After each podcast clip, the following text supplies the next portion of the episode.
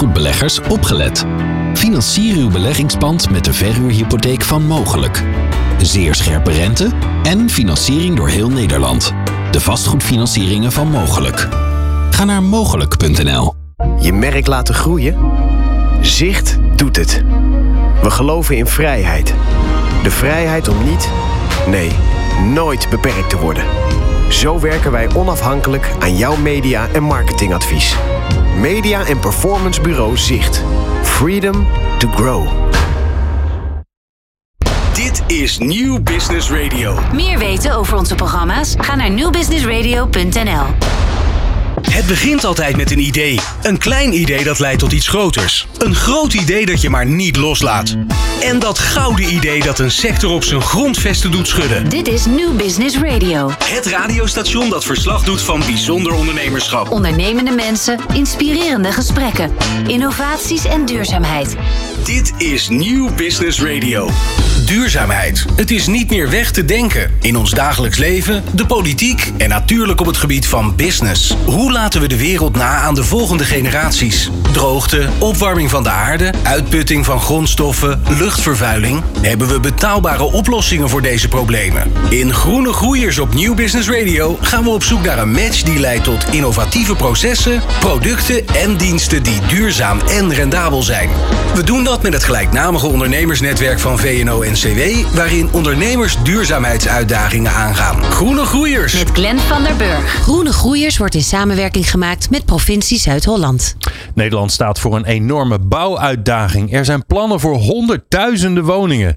En met die nieuwe woningen moeten natuurlijk ook autowegen, rails en fietspaden aangelegd of verbeterd worden. Kortom, een hoop bouwactiviteiten met als inzet zo duurzaam mogelijk. Want als we zoveel gaan bouwen, dan moeten we natuurlijk niet een probleem voor de volgende generatie gaan creëren. Dus circulair bouwen, energiezuinig bouwen en duurzame energiebronnen inzetten. In deze aflevering vragen we aan Dura Vermeer, bouwbedrijf Dura Vermeer, wat hun uitdaging eigenlijk is op dit gebied. En gaan we op zoek naar de oplossing bij innovatieve bedrijven. Te gast zijn Lissy Butink, zij is manager duurzaamheid bij Dura Vermeer. Victor Franke, directeur van Ecotex. Mark van der Heijden, directeur van Everuse. En Leen Schipper, directeur van Mobiele Stroom. Kortom, heel veel directeuren hier in Groene Groeiers. Fijn dat je luistert. Duurzame kansen pakken. Groene Groeiers op Nieuw Business Radio. Met Glenn van der Burg. Ja, maar voordat we dit duurzame vraagstuk induiken, kunnen we natuurlijk niet om de oorlog in Oekraïne heen. Daar moeten we het ook nog eventjes over hebben. Het heeft een groot effect op het Nederlands bedrijfsleven, omdat onze bedrijven bijvoorbeeld vestigingen of fabrieken hebben in Oekraïne. En we ons zorgen maken over de Oekraïense collega's, omdat de grondstofprijzen een enorm effect hebben of grondstoffen überhaupt slecht te krijgen zijn. Maar ook omdat het de duurzame transitie wellicht bedreigt of misschien juist versnelt. Dus nou, daar wilde ik het eigenlijk eerst even met jullie uh, allen over sti bij stilstaan. Lizzie, hoe is dat bij Dura Vermeer? Hebben jullie activiteiten in Oekraïne? Nee, we hebben geen activiteiten in Oekraïne, maar er kunnen wel grondstoffen vandaan komen. Dus dat kan uh, zeker een effect hebben. Ja, en ik hoorde langskomen dat, hout, uh, dat er veel hout onder meer uit Oekraïne, maar volgens mij ook uit Rusland komt. Dus dat dat echt wel een, een, een probleem gaat worden. Was al een probleem. Precies. De houtprijzen waren al door het dak. Dat weet ik toen ik zelf aan het verbouwen was. Daar was mijn aannemer maar ook over aan het klagen. Ja. Wat, wat doet die oorlog met jouw organisatie, met Dura Vermeer? Wat hoor je? Nou, het allereerst wat ik dacht dat het wel eigenlijk het, het, hele gasloze verhaal van Nederland wel een vlucht uh, kan laten nemen. Dus allereerst dacht ik, het is positief. We gaan, of het is niet positief, maar het kan een positief effect hebben op de energietransitie. Maar tegelijkertijd die grondstoffen, eh, ja, die waren, wat je al zei, de prijzen zijn al enorm toegenomen. En dat zou alleen nog maar verder worden. Dus heel goed kijken hoe we meer en meer ook lokaal kunnen doen. Ja, en ver- verwacht je dat die, eh, die duurzame transitie, dat die, eh, want je hoort nu al de discussie, hè, ook eh, als het gaat over de politiek. Nou, laten we even dat stikstofprobleem gezellig weer op pauze zetten. Natuurlijk niet heel verstandig, maar je hoort dat als, als oplossing. En dan kunnen we in plaats daarvan kunnen we mensen eh, compenseren voor die hoge energieprijzen en voor die hoge prijzen bij de pomp. Dat zou kunnen gebeuren. Het zou ook het tegenovergestelde, hè, want dat hoor je ook langskomen. Eh, de Green Deal, eh, die natuurlijk die al loopt, waar, die, waarvan nu door Timmermans gezegd wordt, ja, die moeten we gaan versnellen, want we moeten zo snel mogelijk onafhankelijk worden van Rusland. Wat denk jij? Gaat het, welke kant gaat het op? Nou, ik denk dat het tijdelijk compenseren is en mensen vooruit helpen. Maar op de lange termijn moeten we echt kijken naar oplossingen die bijdragen aan zowel geopolitieke spanningen verminderen als die energietransitie verder helpen. Dus ik sta zeker achter hoe Timmermans dat uh, benadrukt. Ja. Mark, hoe is dat bij jou in het bedrijf? Nou ja, wij hebben ontzettend veel last van de grondstoffenstijgingen. Uh, dus zowel om het proces om het te maken, als ook om de grondstoffen in te kopen. Omdat ja, geopolitiek, uh, alle landen azen op grondstoffen. En dat merk je gewoon in de prijzen. En die schieten gewoon uh, ja, 30, 40, 50 procent omhoog. Uh, je kan geen afspraken meer maken. Het zijn, worden dagprijzen. Want je kunt ook geen afspraken, je kunt geen inkoopafspraken meer maken. Dat je zegt van we willen even gewoon voor de komende maanden even. Nee, er staan overal restricties, overmacht. En, uh, maar als je dan aan het produceren bent met dat soort ja, risico's. Dat is echt een dingetje. Dus we hebben ook wel even zonder grondstoffen gezeten. En dan heb je geluk dat je nog wat voorraad hebt. Ja. Maar dat, daar hapert het en dat is, uh, dat is een risico. Ja. ja. ja. Victor, hoe is dat bij jullie? Uh, ja, eigenlijk hetzelfde. We hebben daarop ingespeeld door, uh, normaal gesproken hebben we voor zes weken zeg maar voorraad.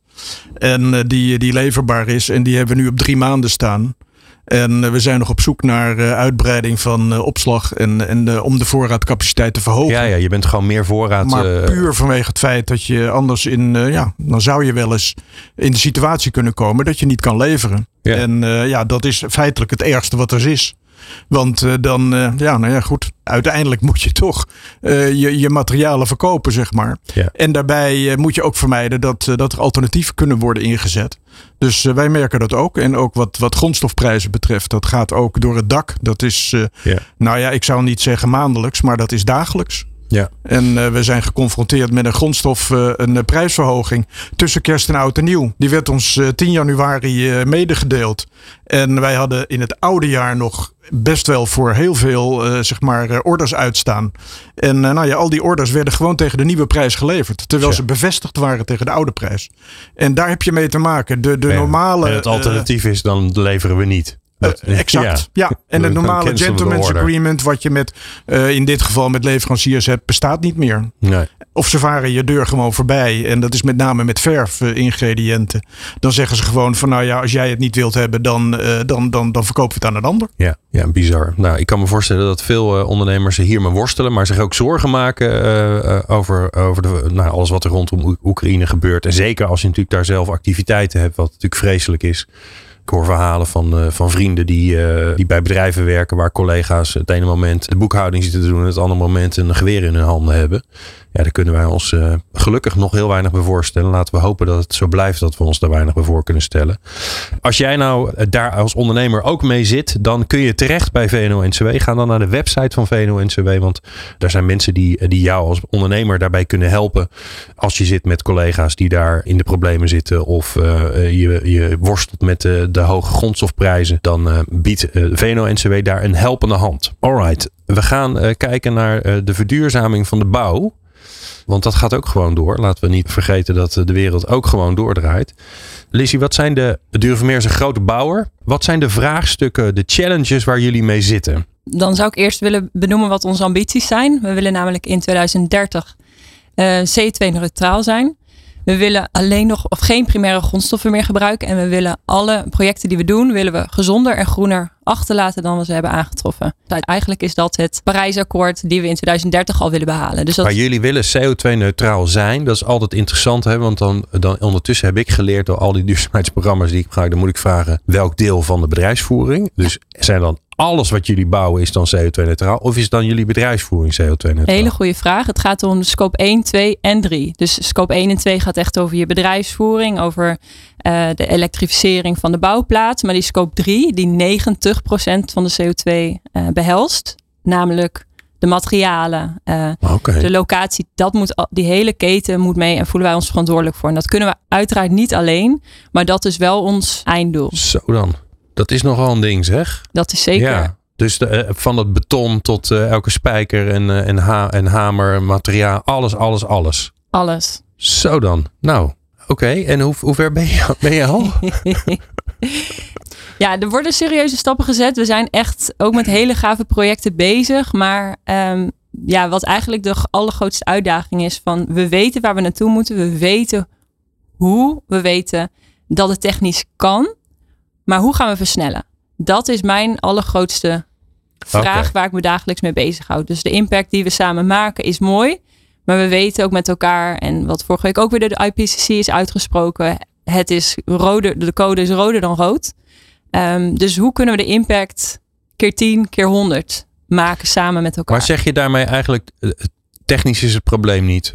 Eigenlijk kunnen we alles al en anders Ja. dan leren we wel hoe we dat kunnen. Precies. Maar het is een, een organisatievraagstuk. Ja, Wat misschien wel een soort... gedragsverandering, eh, de structuren die er nu zijn, eh, zowel in overheden als in bedrijven of als hoe we als wereld opereren. Ik vind dat Jan Terlouw dat altijd heel erg mooi zegt. Eh, de, de mens heeft, het, heeft een gebrek aan een lange termijn gen. We leven alleen maar in het hier en nu en kunnen alleen maar nadenken over we moeten nu onze kinderen voeden, we moeten nu geld verdienen om nou ja, eh, boodschappen te kopen. Maar we moeten nadenken over 50 jaar. Maar als je dat nadenkt, dan kan ik nu al nadenken over mijn pensioen. Dat vind, dat vind ik heel moeilijk. Dus we houden het altijd in het hier en nu. En ik vind het voor mij als duurzaamheidsmanager en voor iedereen die met duurzaamheid bezig is, de taak om te zorgen dat we het zo eh, ver afbellen dat we mensen mee kunnen nemen. Dus dat weten wat kunnen we dit jaar doen of wat kunnen we over vijf jaar doen. Want Ja. dan zet je mensen aan het denken en kunnen ze die stappen wel zetten. Dus dat. eh, Nou, is, ik. nou, zie- nou kan ik me voorstellen dat het, omdat jullie dingen maken die lang meegaan, Ja. dat het er toch al wel in, de, in het DNA zit. Als, je, als je in de fast-moving consumer goods zit, zoals Unilever? Je, je, Ja. je maakt een drankje of een, eh, of een hapje of een shampootje. Dan, dan is alles al heel snel. Bij jullie, ten eerste duurt het even voordat je het gemaakt hebt. Want het zijn allemaal ingewikkelde dingen die jullie maken. Maar ze moeten ook lang mee. Klopt. Hè? Dus een huis of een weg of een, eh, of, of een, een kantoorgebouw. Dat moet allemaal lang mee. Merk je dat dan in de organisatie? Dat je helpt? Of zit je dat juist weer in de weg? Ja, allebei. Want inderdaad, je bent bezig met eh, producten die kwalitatief goed moeten zijn. En daar staan we natuurlijk ook voor. We willen niet eh, snel geld verdienen, maar we, we willen die langetermijn partner zijn. En, en wat we nu bouwen is eigenlijk gewoon weer belangrijk voor ons, voor de toekomst en het bestaan van het bedrijf. Maar omdat die, die cyclus van een gebouw ook zo lang is, is het ook heel moeilijk om het te verduurzamen. Want als je een bekertje hebt en je zegt, hé, hey, we willen dat nu anders, dan kan je morgen iets anders bestellen of over een maand als het op is. Ja. Maar een gebouw staat er nou, minimaal 30 jaar. Ja, je kunt niet even de, de, de- daar heb ik namelijk last van. Je kunt niet even de isolatie er weer tussenuit halen. Want dan moet je alle, alle muren slopen. Precies. Dat is ingewikkeld. Ja, en ook als je naar Nederland kijkt, eh, we hebben 8 miljoen woningen eh, die allemaal verduurzaamd moeten worden, moeten allemaal energie-neutraal worden. En, en nou ja, ook nog circulair als dat, nou ja, hoe we dat gaan doen, geen idee. Maar de, de opgave is zo groot. Ja. Dat Maar is super gaaf, toch? heel gaaf. Nee, ik vind Ja. het fantastisch om aan te werken, maar ik maak me ook wel zorgen of het snel genoeg gaat met elkaar. Ja. In dit programma leggen grote organisaties, in dit geval Duravermeer, die leggen vraagstukken, challenges die ze hebben, die leggen ze voor aan het Groene Groeiersnetwerk. Wat zijn de challenges? Want ik heb begrepen dat jij daar zelfs meer dan één hebt. Dus nou, kom maar op. Wat, wat zijn de challenges van Duravermeer? Ja, ik heb er drie meegenomen. De eerste gaat over afval op de bouwplaats. Ik weet niet of iedereen dat weet, maar de gebouwde omgeving en bouw is verantwoordelijk voor 40% van het afval in Nederland. Dus daar- 40? ja, dus dat is Jeetje. een enorme opgave eh, te behalen. We zijn daar al flink aan het reduceren in, in dat afval, maar plastic, en vooral speciale soorten plastic, die zijn toch heel moeilijk weer opnieuw in te zetten. En mijn eerste challenge is dan ook, hoe kunnen we die stromen zijn er innovaties die we nou ja, kunnen inzetten om dat niet op één plek, maar dus eigenlijk op heel veel projecten, en niet alleen voor duren, maar voor eigenlijk voor de hele bouwsector, kunnen toepassen, zodat we daar impact maken, zolang er nog steeds eh, nou, dat afval bestaat. Oké, maar en neem mij even mee, even, eh, plastic. Is dat dan gewoon alles wat jullie gebruiken zit, is verpakt? Daar zit plastic, seals, eh, van alles nog wat omheen? Ja, ja, niet alleen plastic, maar de- inderdaad, dus om het te vervoeren, om het. eh, Ja. ja. En we vragen ook steeds vaak aan de partijen die dat aanleveren van zorg dat je iets produceert wat, wat je zelf weer opnieuw kan gebruiken. En daar zitten echt wel ook ontwikkelingen. Alleen het, ja, we zijn er nog lang niet met elkaar. Ja, oké, dus dat is één. Dat is het reduceren Ja, van de afval op de bouwplaats. Ja. Is, is het reduceren van afval, mag ik daar dan ook onderscharen? Het niet meer gebruiken van fossiele brandstoffen in allerlei generatoren en dat soort dingen? Dat is niet afval, maar dat is een andere doelstelling, is elektrificeren van de bouwplaats. Dus oké. zorgen dat er geen, eh, geen rookpluimen meer eh, te zien zijn. Ja. Dus ja, daar zetten we ook gave stappen. Ehm, we hebben elektrische vrachtwagens. We hebben vorig jaar een, uh, geïnvesteerd in een elektrische wals voor de asfaltering van de wegen. We zijn een samenwerking aangegaan met Hyundai die elektrische auto's levert die uh, de bouwketen van stroom kunnen voorzien. Want hoe gaaf is het als je met je, met je uh, leaseauto daar aankomt rijden en gewoon hup, ja, die ja, bouwketen. Dus daar zijn echt worden echt stappen gezet, maar ook daar moet het snel. Weet je wat het grappig is? Ik, ik, ik zag die, die nieuwe, uh, dat is volgens mij de nieuwe Hyundai Ioniq. Hè? Daar kan je ook een, een waterkokertje op aansluiten. En dat lieten ze dan zien. Dan dacht ik, nou, dat, dat, dat, dat vind ik nou echt zo'n, wat een flauwe kul. Wat, wat moet je daar nou mee? En nu heb ik hem gewoon. Dus je hangt gewoon, je komt aanrijden met je redelijk volgeladen auto. Die hang je aan de bouwkeet. En dan Ja. kun je dus in de bouwkeet kun je een gezonde maaltijd maken. Met de Precies. stroom van de auto. Ja. Kijk, nou snap ik hem weer. Ja, Ja. leuk. Oké. Oké, dus we hebben eh, afval, dat hebben we. Ja. Dat is één. Nog twee te gaan. Ja, twee. Eh, de tweede is het, eh, hoe kunnen, zijn er innovaties die voor een opschaling kunnen zorgen voor de vergroening van steden? Want nou, we hebben het natuurlijk over klimaatverandering, maar we moeten op een gegeven moment ook gaan accepteren dat we ons moeten gaan adapteren aan een nieuw, nieuwe normaal. Ja, het gaat Ehm, meer, eh, eh, eh, harder regenen als het regent. Precies. Dus meer water in minder tijd. Precies, het wordt natter, het wordt droger. eh, en de stad, ja, hittestress is een ontzettend eh, groot en toenemend probleem. Ehm, hoe kunnen we zorgen dat steden leefbaar blijven? En vooral ook met die hele grote woonopgave die we hebben. Waarbij we ook, nou ja, goedkoop, of niet goedkoop, maar in ieder geval betaalbaar willen bouwen. En dat staat soms haaks op, nou ja, het, het, het, het vergroenen van steden. En, Ja. en daar, hoe kunnen we zorgen dat we daar, of zijn er inno- innovaties die daar ook eh, ja, bij kunnen helpen? Ja, want een, een park, eh, dat zijn geen vierkante eh, woonmeters. En die leveren dus in die zin geen ouderwets geld op. Precies, ja. Wel heel veel andere dingen. Ja. maar dat niet. Oké, Nee, dus twee. twee. En, nou, En drie. de laatste, die zou ik even snel doen. We zijn natuurlijk bezig met het reduceren van, van, van energie in de gebouwde omgeving. We zijn aan het opwekken, ehm, maar uiteindelijk is die net congestie. Dus hoe zorgen we dat op het moment dat we het opwekken en we gebruiken, hoe gaan we dat met elkaar laten praten? Daar ligt nu een hele grote opgave. We kunnen soms nu al hele zonnedaken niet meer aansluiten op het net, omdat die simpelweg vol is. Ja. Ehm, er zijn wel oplossingen voor, maar vooral voor woningen, dus echt nog voor eh, nou, zeg maar het reguliere rijtjeshuis, eh, zijn er innovaties die daar ook kunnen bijdragen aan die congestie en, en zorgen dat, ja, dat we nog efficiënter woningen kunnen ontwikkelen. Ja, en, en, en, en, en als overkoepelend zou ik eigenlijk er bijna overheen willen plakken voor je. Want dit zijn natuurlijk hele mooie concrete vraagstukken. Ja, als jij eh, naar eh, nul CO2 wil over alles wat jullie doen, dan moet dus ook alles wat jullie gebruiken ook nul CO2 zijn. Klopt. Oké, nou, daar gaan we zo naar kijken in hoeverre wij. Volgens mij is dit ondertussen de spannendste uitdaging die we hebben, want deze is wel echt heel pittig. Ehm, ik weet niet of we alles gaan oplossen, dus die garantie die ga ik alvast niet geven. Maar dat we eh, in de buurt gaan komen en dat we zeker weer eh, met eh, mooie voorbeelden komen van, ehm, ja, van super duurzame bedrijven die hele duurzame dingen doen, dat weet ik wel zeker. En dat hoor je zo. Minder kosten en minder CO2. Groene Groeiers inspireert en matcht. Elke tweede vrijdag van de maand tussen 11 en 12 uur op Nieuw Business Radio. Ook terug te beluisteren als podcast.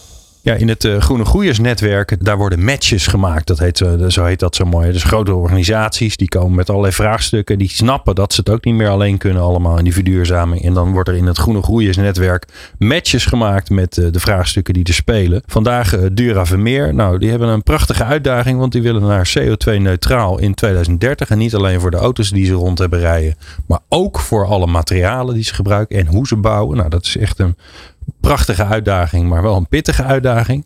Wij hebben fantastische ondernemers in de studio. Victor Franke en Mark van der Heijden, eh, die zijn hier. Eh, Victor, ik wil even bij jou beginnen. Ecotex. Eerst maar even vragen, wat doen jullie?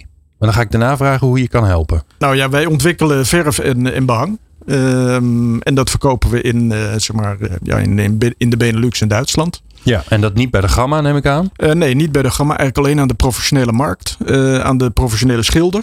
En eh, dus hebben we ook heel veel contact met, met aannemers. Meestal indirect, omdat het altijd uitbesteed wordt aan een schilder. Mhm. Wij zijn geen contractpartner in deze. Onze materialen worden door die schilder gebruikt bij projecten Ja. van de aannemer in dit geval. En Dus waarom is de verf duurzaam? De verf is duurzaam. Uh, je bedoelt onze verf. Ja, die vind, ja, de ja. normale verf vaak ja. een, een, beetje, maar uh, ondertussen, maar vaak toch niet. Nee, nou ja, de, onze verf is duurzaam omdat er inderdaad geen schadelijke stoffen in zitten. En ook niet in alle producten, moet ik eerlijk zeggen, maar in de meeste producten. En dan moet je denken aan geen conserveringsmiddelen, geen titaandioxide, geen microplastics en ook geen oplosmiddelen. En dat houdt dus in dat het gewoon echt een, een hele duurzame producten zijn. En uh, ja, nou ja, daar zetten we op in. En, en wat is dan de basis? Ik, ik, ik, ik schilder thuis wel eens een beetje, dus ik doe net of ik er verstand van heb. Wat is dan de basis van de verf? Uh, de basis van de verf zijn tweeledig. Dat is, uh, we hebben biobased producten. Dus dan uh, werk je eigenlijk met plantaardige grondstoffen. En we hebben aan de andere kant ook minerale producten. En dan is bijvoorbeeld de basis kalk. Oké. Dat zijn eigenlijk de twee uh, ja, zeg maar, uh, mogelijkheden die, uh, die we hebben. En daar hebben we een wat groter assortiment van. En dan heb je natuurlijk in verf nog twee, ja, nou ja, twee sporen. De verf voor hout. Ik noem maar even de bouwverven dan. En dat zijn natuurlijk de lakken. En de verf, verf voor wanden. En dat zijn eigenlijk de muurverven. Ja. En nou um, um, kan ik me voorstellen dat schilders die zijn gewend om te schilderen met een bepaald product. En die zijn best productvast. En dan heb je ook nog eens een keer uh, de schilders die um, niet, uh, zo, niet zo houden van uh, waterbasisverven.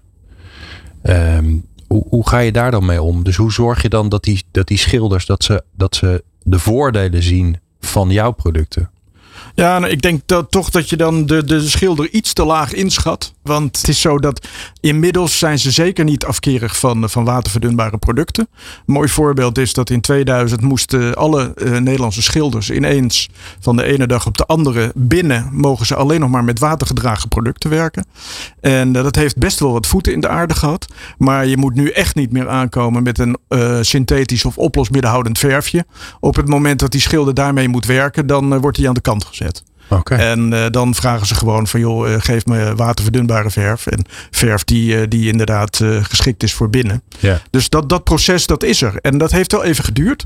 Maar je merkt dat er steeds meer bewustwording komt bij die schilder. Dus dat, dat proces gaat goed. Je moet alleen zorgen dat die producten aansluiten bij hetgeen wat ze gewend zijn. Dus het moet niet zijn dat ze ineens in plaats van twee lagen drie lagen moeten zetten. Yeah. Of dat de verf normaal gesproken na een half uur droog is. En dat ze nog even kunnen corrigeren of bijwerken. En dat dan uh, ineens een product geleverd wordt wat je niet meer kan bijwerken. En dat, dat, dat, daar moet je wel rekening mee houden. Ja. ja. Nou, is het wat grappig is, daar begonnen we een beetje de uitzending mee. Uh, dat, uh, dat dat versnellen, dat dat zo ingewikkeld is. Dat een beetje dat, dat duurzaamheid steeds meer een organisatie- en gedragsvraagstuk wordt.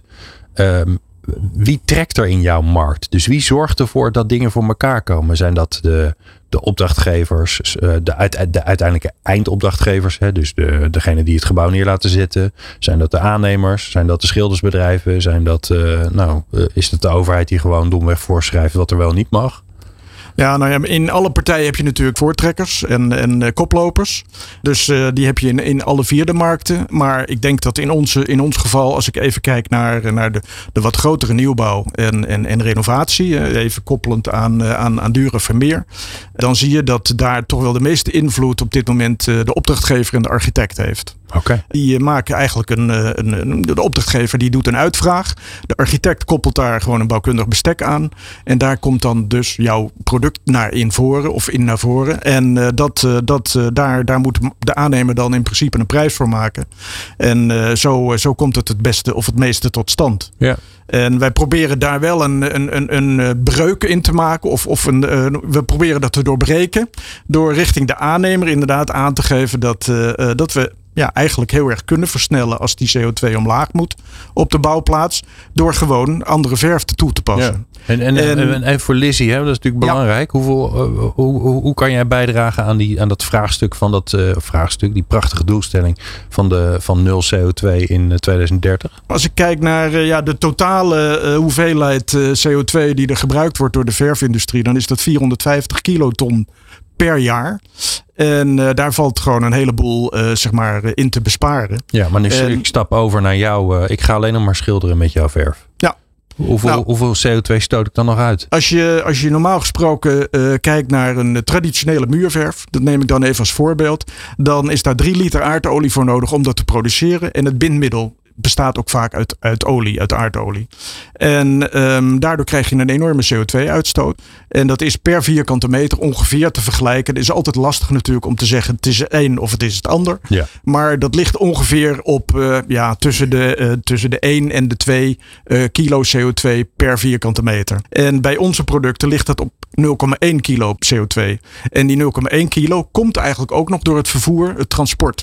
Want eigenlijk is het CO2-neutraal. Oké, okay, dus het product en, zelf is CO2-neutraal. Dus als ja. het met die, met die elektrische vrachtwagen geleverd wordt van Dure Vermeer, dan hebben we het probleem opgelost. Uh, feitelijk wel. Oké, okay, ja. nou, klaar. Zit je sorry, Toch? nog met één ja. ding. Dat het, uh, het, het, het, het blijft verf. Dus het gaat wel onlosmakelijk verbonden worden met de ondergrond. Ja, en ja circulair het weer af. Uh, daar hebben we ook een oplossing voor. Maar dat kan misschien straks nog. Oké, okay, nou dat horen we zo. Lizzie, um, we zijn hier om match te maken.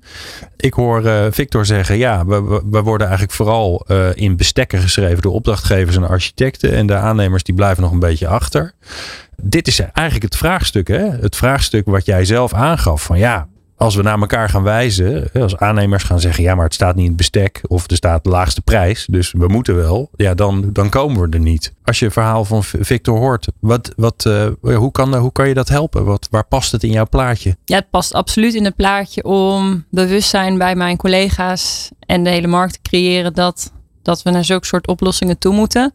Wat ik wel... Uh, ook hoor is dat verf een heel klein onderdeel is van uh, vooral van nieuwbouw. Daar wordt, uh, nou, de, de kozijnen worden al in de fabrieken geschilderd en af en toe is een trap of dat is echt minimaal. Dus daarom is uh, denk ik die link soms nog wat lastig uh, als je het echt nou, bij de bouwer of ontwikkelaar. Dus ik, daarom snap ik ook dat je samenwerkt echt meer met de schilders. Dus op het niveau waar er echt goed gekeken wordt van hey, welk product wil ik gebruiken. Ja. Maar bij renovaties zien we het wel veel meer, nou, toch wel die zoektocht naar juiste verf. En ik begreep ook dat er al eerst gesprekken lopen. Dus ik ga als eerste actie daar eens even kijken of ik ja. voor wat versnelling kan zorgen. Maar ik kan me voorstellen, hè, want die, uiteindelijk die, uh, die kozijnen en die, en, die, en die trap dan net weer niet. Maar die kozijnen, die, jullie kopen het in. Ja. Toch? En dan kun je zeggen, nou het is wel leuk. Ik wil gewoon uh, CO2-neutraal inkopen. Dus smeer, smeer er even andere verf op. Ja, absoluut. Dus dat, dat zou moeten. En daar gaan we natuurlijk ook naartoe. Maar als je kijkt naar waar, waar je het meest impact kan behalen, is bijvoorbeeld uh, isolatiemateriaal. heeft, nou ja, uh, heeft deel van de CO2 die we moeten reduceren is, is uh, veel groter dan verf. Dus da, ja. dan snap ik ook wel weer dat er eerder gekeken wordt naar... Ja, ja, Je kijkt waar je de snelle, de korte klappen uh, kan halen en dan... Uh... Ja, nou uiteindelijk gaat het erom dat elke toepassing die, die, die helpt in, in onze de weg, zeg maar. Tuurlijk, alles moet toegepast worden. Maar ik snap ja. wel dat als we het hebben over gedrag, dat het dan verf niet altijd uh, iedereen op netvlies ja. staat. Wat, uh, wat, wij zijn hier om match te maken. En ja. ik ben dan altijd van het concrete, hè, want er wordt al genoeg gekletst in duurzaamheidsland. Uh, dus ja. wat, wat kunnen we afspreken? Wat wil je concreet, wat kun je concreet met Victor gaan doen om te zorgen dat, ja, dat de boel in beweging komt? Ja, nou wat ik al zei, we zijn met een renovatieproject bezig waar de eerste gesprekken zijn geweest, heb ik begrepen. Okay. Dus daar ga ik gelijk even straks de projectmanager van bellen om te kijken hoe dat staat en of we daar hopelijk een klap op kunnen geven. Oké, okay. en kan het nog helpen om uh, uh, demonstratie te geven, voorbeelden binnen het pand, uh, een leuke, leuke showmuur? hebben jullie misschien zelf wel een mooi, mooi wandje of een, of een deur met een bordje erop of zo? Ja. Dat zou toch nou leuk ja, zijn? Daar mag ik, kan ik misschien op inhaken. We maken voor een idee. aantal aannemers. nee, uh, er worden veel nieuwbouwwoningen gebouwd. Die, nou ja, de, aan de ene kant worden die verhuurd. Aan de andere kant worden ook regelmatig natuurlijk uh, uh, woningen verkocht. En voor de koper is er vaak een, een pakket. Zeg maar, wat je, wat je kan, kan bestellen bij, bij de aannemer. Um, bijvoorbeeld gordijnen of vloerbedekking. Um, maar daar zit dus ook de afwerking van je wanden in. Ja. En nou ja, dan merken wij dat er heel veel pakketten zijn. En dat loopt dan van brons naar uh, nou ja, uh, diamant. En dat is dan afhankelijk welk sanitair, noem het maar op, wil je erin. En um, ja, we hebben wel eens gezegd en gesuggereerd ook van... ja, maar dan wordt het toch ook echt tijd voor een duurzaam pakket. He, bied dat nou ook aan, want oh. juist die consument die is heel erg geïnteresseerd in duurzaamheid. Ja. En uh, daarvoor hebben wij, uh, ja, wij maken heel veel stalen panelen met kleuren erop en de, de, de, de wandafwerking die we dan leveren, het behang. En op dat moment kan dus een, een, een, potentiële koper en ook misschien een, ko een potentiële koper van zo'n hm. pakket kan dan kiezen uit een aantal kleuren. En uh, nou ja, daar hebben we ook een duurzaam pakket in. En die, uh, die, uh, ja, die stellen we dan ter beschikking aan aannemers. En dan moet oh, je bijvoorbeeld denken aan dat er 25 panelen gemaakt zijn. Die je in, inderdaad in een showroom of op locatie in een modelwoning kan, kan neerhangen.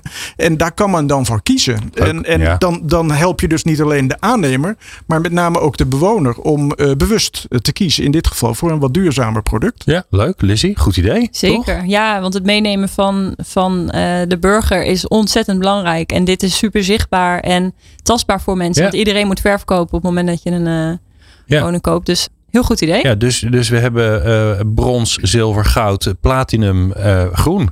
Zou ik zeggen, toch? Bijvoorbeeld. Ja. Gezond. Nee, en ja, oh, geef het ja. een naam. Ja. ja. Oké. Okay. Nou, goed, goed idee. Wat spreken we af? Ja, want ik ben van de, ik ben van de gelijke. we doen gelijk. Je hoeft niet uh, dingen in te kopen, maar ik, ik vind wel uh, te moeten even kijken wat we hier echt kunnen doen om ja. het te versnellen, toch? Ja, zeker, zeker. Nee, ik, ja, hierover doordrenkend vind ik het heel mooi als we een huis verkopen dat je gewoon ook informatie meegeeft van hey, je moet dus verkopen, denk eens hieraan. Uh, je moet een energiecontract afsluiten. Waarom doe je dat niet bij een groene energieleverancier? Dus daar is denk ik een hele mooie. Ja, een soort, na, ja. ja, soort nazorgpakket. Ja. Ja. Goed idee. Nou, ook weer geregeld. Uh, jullie weten elkaar straks te vinden. Daar zorgen we altijd voor dat we uh, ook uh, de koppelingen leggen. Mark van der Heijden van Everuse. Jij zit in de isolatiematerialen. En ik heb net van Lizzie begrepen dat er nogal een impact op zit. Dus ehm, wat maak je? Everuse produceert een circulair isolatiemateriaal. wat gemaakt wordt van de afvalreststromen van papier en karton. En daar maken we eigenlijk drie soorten producten voor. Dat is een vlok die in de houtbouw, houtskeletbouw kan inblazen in HSB-onderdelen waar ze huizen mee opbouwen. Dat is een mat die als een kernmateriaal kan worden gebruikt in allerlei uh, ja, vloeren, wanden, deuren. Uh, om zowel thermisch als akoestisch te kunnen isoleren. En we hebben een akoestisch ontkoppelde voorzetwand uh, in de vorm van een paneel. Waarmee je dus zeg maar geluidsstudio's bouwt. Oh, of ja, als je buren te veel lawaai maken of ze vinden de piano. om dat geluidsoverlast te reduceren van vliegtuigen, treinen, buren. Ja, noem Ja. het maar op. Nou, denk ik, papier in je muren. Ik heb een heel oud huis, kan ik je zeggen. Daar hebben we flink verbouwd. En wat kwamen we tegen in alle kieren en gaten? Krant. En toen dacht ik, nou, als je, als je nou brand wil in je huis en je wil dat het snel afbrandt, dan moet je dit doen. Maar hoe kan papier in je muren nou niet gevaarlijk zijn? Want daar heb je vast over nagedacht. Ik dacht dat je begon over de Elfstedentochten. Dat mensen vroeger kranten Ja, onder dat de isoleerde blijkbaar om warm, om warm te blijven. Ja, dat isoleert goed, hè? Cellulose wordt al eigenlijk, ja, eigenlijk sinds het begin der tijden door mensen gebruikt om te isoleren. Brand is natuurlijk een, eh, eh, ja, hè, er gingen hele steden de, ook de brand in. Dus wij gebruiken mineralen en zouten, zeg maar, om een B-klassificatie op ons eh, eh, basismateriaal te verkrijgen. Mineralen en zouten zorgen voor die brandwerendheid, zeg maar, die nodig is om het materiaal in te blazen, bijvoorbeeld in zo'n HSB-element. Of Ja, ja. we bouwen ook ja, met ehm, het eh, akoestisch ontkoppelde paneel met eh cradle-to-cradle gipsplaten. Dus dan zie je dus combinaties van producten ontstaan en dan kan je na 60 minuten brandwerend toe. Ja, dus natuurlijke vezels is met brand altijd wel een gedoe. Maar er zijn wel oplossingen te vinden, zeg maar. En niet voor elke specifieke of voor elke toepassing ook geschikt. En Nee. sommige dingen waar een A-klasse wordt gevraagd, ja, daar voldoe je dan gewoon feitelijk niet aan. Ja. Dus je moet eh, altijd goed kijken naar de toepassing en de samenstelling van het product. Want Mooi. op het moment dat je zeg maar er een deur van maakt, ja, dan zit die ingepakt. En als je dat product test, ja, dan ga je 60 minuten brandwerendheid makkelijk halen. Ja. Nou is natuurlijk de grote vraag hoe in hoeverre kun je Lizzie helpen? Want die wil naar nul CO2 in eh, de bouw van alles wat ze doen. Ja. Dus Uh, Lissy die kan mij heel goed helpen. En, en wij denk ik Lissy ook. Omdat wij eigenlijk haar woning zien als de opslagplaats van onze grondstoffen. Everuse is een, eh, ja, wordt niet eh, uit nieuwe materialen of uit de aarde gehaald. Het komt uit afval. Dus dat is sowieso al een, eh, een mooie. En het zijn natuurlijke vezels. En die hebben allerlei hele leuke eigenschappen als het gaat over vocht. Dus, en over warmte en faseverschuiving. Dus dat is hoe de warmte tegengehouden wordt. En het is herbruikbaar. aha.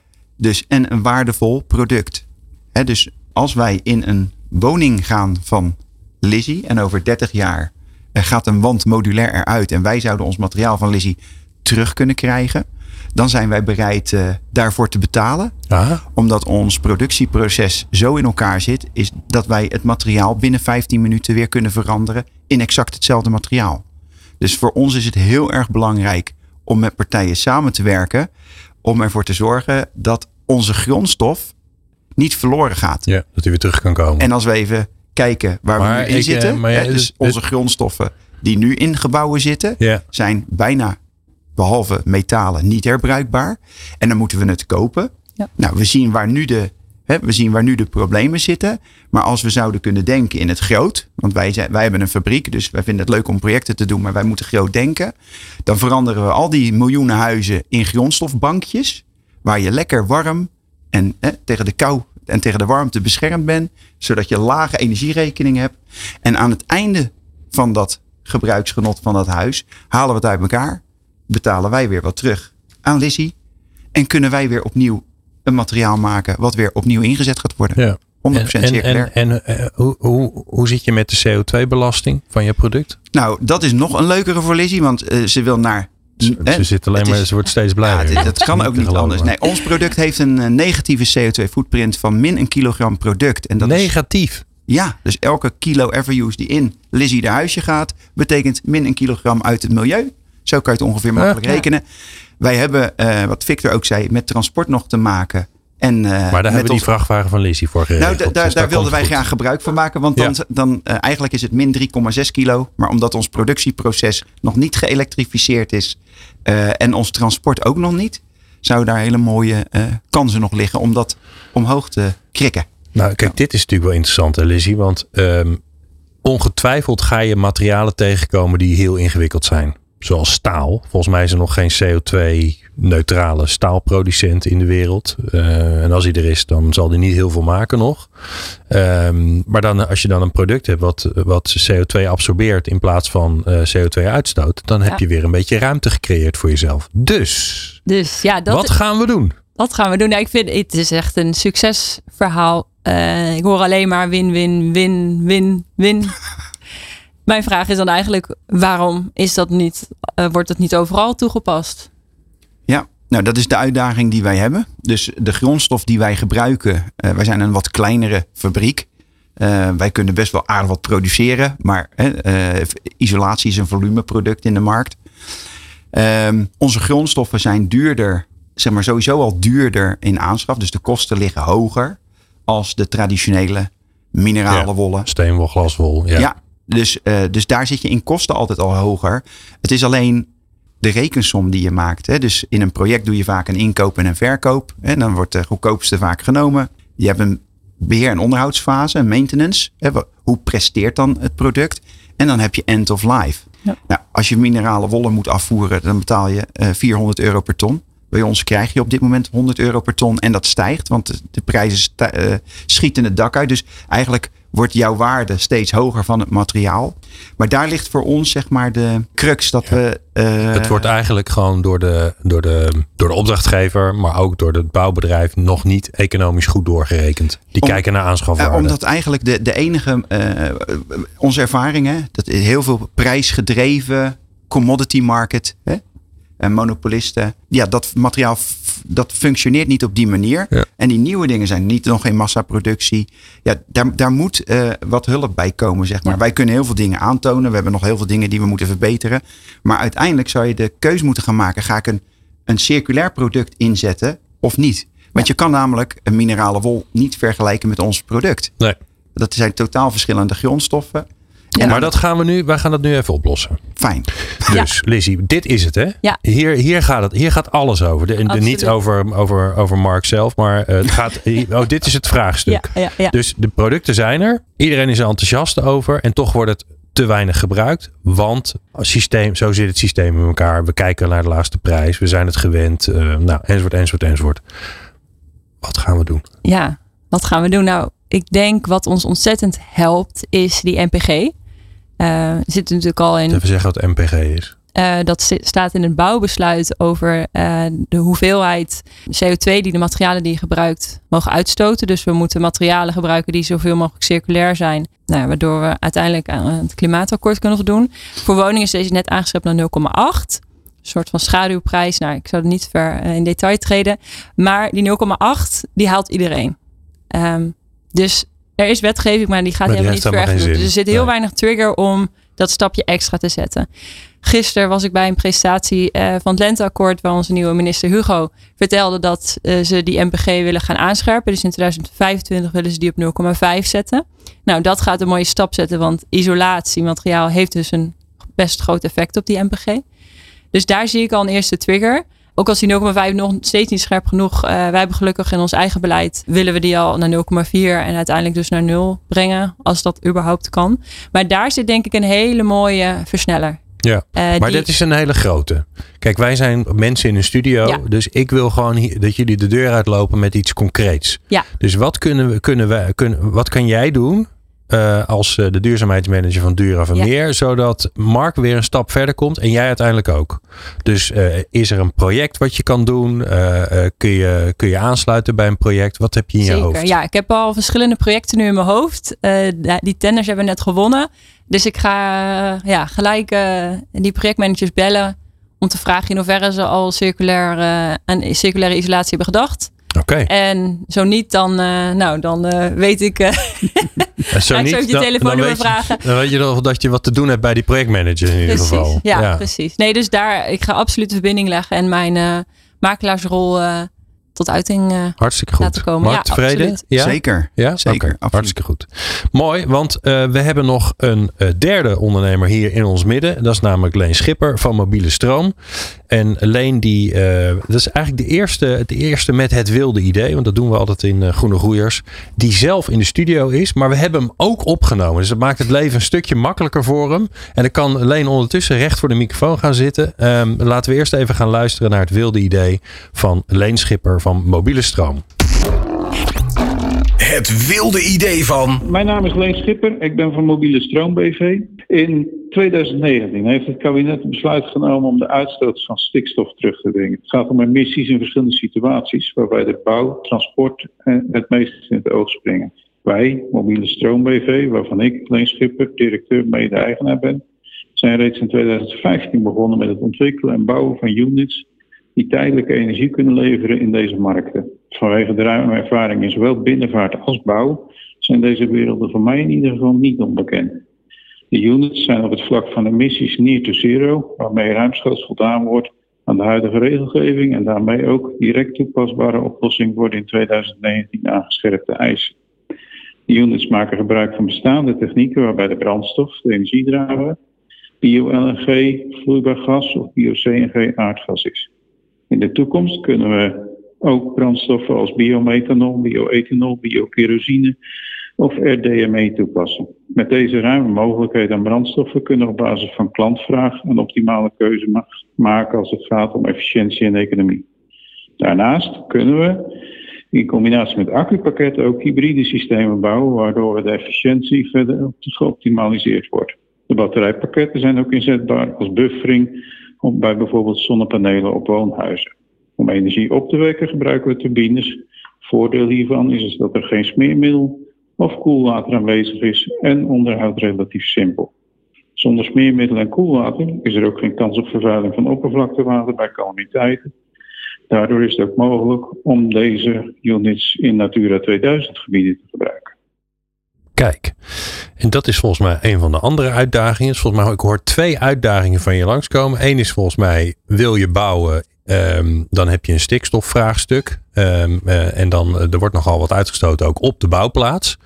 Uh, dus volgens mij heb je daar een, potentiële oplossing. Maar ik hoorde alleen ook over um, ja, het vraagstuk waar je, de challenge eigenlijk die je in hebt gebracht, Lizzie, over de stroom die van alle daken uh, het netwerk op zou uh, kunnen vloeien, maar waar het netwerk natuurlijk nooit voor gebouwd is. Uh, laten we eerst even bij die eerste beginnen. Um, stroom op de bouwplaats. Dus zorgen dat er überhaupt energie, elektriciteit is op de bouwplaats. Nou ja, je kunt natuurlijk daar je, je Hyundai, 15 Hyundai's neerzetten, maar op een gegeven moment zijn ze leeg en dan komen de mensen niet meer thuis. Dus dat is een, een, een leuke oplossing voor de waterkoker, maar niet voor alles. Hoe pakken jullie dat nu aan? Wat, wat, hoe pakken we wat nou aan? ja, je hebt, je hebt stroom op de bouwplaats nodig. Ja. Er zal wel een generator staan die dat doet. Ja. Op diesel of... Uh, Inderdaad, op diesel. Ja. ja. Dus daar uh, moeten grote stappen gezet worden. Dus die elektrificering daarvan, Ja. ja, die is heel wenselijk. Ja. Dus uh, heel interessant om daar. nou, door Leen te kan praten. helpen. Ja, ik Ja, hoor toch? het. Ja. Doe- doen jullie al iets met Duren van Meer, Leen? Nee, nee, dat niet. Nou, kijk. Hier, dat is de 1, 1 plus 1 is 3. Dus dat gaat goed. Uh, mooi. Wie gaat daarover bij jullie? Weet je dat? Dus wie is eigenlijk überhaupt verantwoordelijk voor wat er op die bouwplaats staat aan, uh, aan spullenboel? Ja, ik moet even melden, je bent al een hele maand in dienst. Hè? Dus ik, ik, de kans dat ik jou vragen stel waarvan je denkt, ja, dat is een goeie, dat ga ik eens even uitzoeken. Die is redelijk aanwezig. Ja, nee, de, deze moet ik. Uh... Ja, oké. Maar dat zou wel interessant zijn. Dus als jij weet wie, wie dat is, dan ja. zullen we dat dan. Ja, is dat een idee? idee? Ja, absoluut. Ja, ik zit gewoon te, verzinnen. Want je, je, hebt, je had het gelukkig niet al druk. Maar je gaat, je gaat met nog veel meer actiepunten de deur uit. Ja, want werkt dat normaal zo? Alleen, want wie is jouw opdrachtgever voor, uh, voor die mobiele units, die mobiele stroomunits? Uh, normaal gesproken is dat dan de, de uitvoerder van een, van een bouwproject. Okay. Dus, dus je, je bent heel laagdrempelig, uh, kom je eigenlijk in zo'n organisatie. En, en daar zit ook meteen het probleem. De, je bent een klein bedrijf. Uh, dus voor zo'n uh, aannemer, voor zo'n uitvoerder ben je eigenlijk een relatief onbetrouwbare partij. Je hebt een aantal partijen in Nederland die groot zijn in het verhuren van tijdelijke energie. als je daar naartoe belt en iets doet het niet, dan heb je over twee uur weer een oplossing. Ja. En, en daar moet je in principe tegenaan concurreren. Want ja, dat is, dat is je, je evenknie. Dus, dus moet je aan de ene kant zeggen: kijk, je kunt bij mij CO2-neutraal, of zo goed als CO2-neutraal, uh, stroom krijgen. En, en daarmee dus een winst pakken. Maar ja, zoals alle vernieuwingen heb je daar natuurlijk ook een klein risicootje bij. Ja. En dat, dat maakt het leven uh, voor, de, voor de wat kleinere ondernemers gewoon, uh, gewoon lastig. Ja. En het is ook niet dat je, um, de, zeg maar, de, grote spelers in deze markt, uh, die zijn ook niet gisteren begonnen. Een, een, collega bestaat zomaar 60, 70 jaar. Dus, dus als je dan in, in 2015 begint en je wordt nu al als concurrent gezien, doe je het eigenlijk helemaal niet slecht. Nee, ik wou het zeggen, dat is een mooi compliment. ja. Maar zullen we, zullen we dat afspreken? Ik ben nog van, nogal van de afspraken. Zullen we dat afspreken? Lizzie, jij gaat kijken of je een paar van die uitvoerders uh, bij elkaar kan, uh, ja, kan ronselen. En dan, uh, en dan komt Leen langs met zijn vlammende betogen en hoe het anders kan. Ja. En ik hoor, ik hoor elke keer weer CO2-neutraal, CO2-neutraal. Dus volgens mij hebben we de CO2-bankrekening van Dure Vermeer al een beetje naar beneden geholpen. Ja, ja, ja. Maar dat was maar één van de dingen. Want we hebben ook nog de, de, de lokale opslag eigenlijk. Hè? Dus een soort buurt, buurtbatterij. Ja, Kijk, ik heb gelijk een marketingterm voor je bedacht. Nou, ik? Gratis. Ik, ik, ga hem gebruiken. Ja, hè? Zeker de, buurt, de buurtbatterij. de buurtbatterij. Nou ja, wat, wat er gebeurt, en dat zie je uh, uh, vanuit een van de andere takken van sport die ik graag doe, uh, naar voren komen, is dat het net, het Nederlandse net, is zwaar overbelast en was ook helemaal niet bedoeld voor dit soort toepassingen. Ja. Um, en dan krijg je dus een situatie waarin um, hele blokken woonhuizen gebouwd worden met, uh, met schitterende zonnepanelen waar niemand iets mee kan. Uh, de, nou, daar uh, kunnen we ook een oplossing voor bieden. Een, inderdaad, een, een, in de vorm van een buurtbatterij, waarbij je eigenlijk je energiekosten over een langere periode vastgesteld kunt krijgen. Ja, want het al hè, want uh, uh, of je netwerk is geschikt en dus alle stroom gaat het netwerk op. Of uh, je hebt thuis een batterij. Dat zou je natuurlijk ook kunnen doen. Hè? Je neemt allemaal zo'n Tesla ding voor aan de muur. Of een andere. We zijn al voor mij proeven met zoutbatterijen Ja. gedaan. Die veel milieuvriendelijker zijn dan die, al die, die troep die in die lithium-ion dingen zit. Maar dit is natuurlijk wel interessant, want dit is een collectieve oplossing. En dan hoeft niet iedereen weer zijn eigen batterijtje te kopen. En precies, overigens, uh, lithium, de lithium-ion batterijen die kan leveren zijn 98% recyclebaar. Dus Nou, dat is zo koolvrij. laatste 2% die pakken we ook nog wel. Die, aan de uh, kant daar hier. doen we nog even wat mee Ja. en dan komt dat goed. Iets, iets heel anders. Nee, maar Uh, ik wil even naar Lizzie, want we moeten nog even. Ja, nee, want ik, wil, ik probeer deals voor je te maken. Dus eh, laat me nou even mijn werk doen. Ja. Lizzie? Ja, Ja. interessant. Zeker. Ja, toch? Ja, ik zit alleen wel met het, uh, weer met dat gedragscomponent. Want ik denk dat we inmiddels Nederlanders wel, wel hebben overtuigd dat zonnepanelen goed zijn en financieel interessant. Maar hoe gaan we nou zorgen dat we toch weer ook die burger laten inzien dat zo'n zo'n buurtbatterij Ja. uh, ook voor hen interessant is? Want we doen het natuurlijk al wel met WKO's. Die worden wel gedeeld uh, in wijken. En ik, ja, dat gaat volgens mij best wel goed. Ja. Dus hoe gaan we zorgen dat, ja, dat die buurtbatterij. Uh, Nou, dan denk ik dat ik voor jullie uh, uh, een idee heb wat je dan samen zou kunnen gaan doen. Want dit is een business case vraag volgens mij, toch? En gedrag. Ja, want vinden mensen het spannend, net zoals die papieren in jouw die Ja. kranten in jouw muur. Ja. vliegt zo'n ding niet in Ja, de fik. maar ik kan me ook voorstellen dat mensen zeggen: ja, maar ik bedoel, dat is niet mijn probleem. Ze moeten gewoon het netwerk uitbreiden. Nou, dat staat in de wet, bla bla bla. bla. Ja.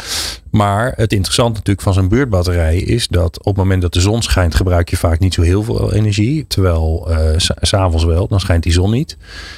Er is natuurlijk een goede kans dat er iets in de tarieven gaat gebeuren. eh, op het moment dat we steeds meer duurzame stroom krijgen. Dat op de momenten dat er duurzame stroom slecht verkrijgbaar is, dat de prijs omhoog gaat. Hè. Dus daar zou je best wel iets mee kunnen doen. Absoluut. Is dat een idee dat jullie daar samen naar gaan kijken? Ja. Hoe en wat? Ja. Of dat past? Ja. Ja? Mooi.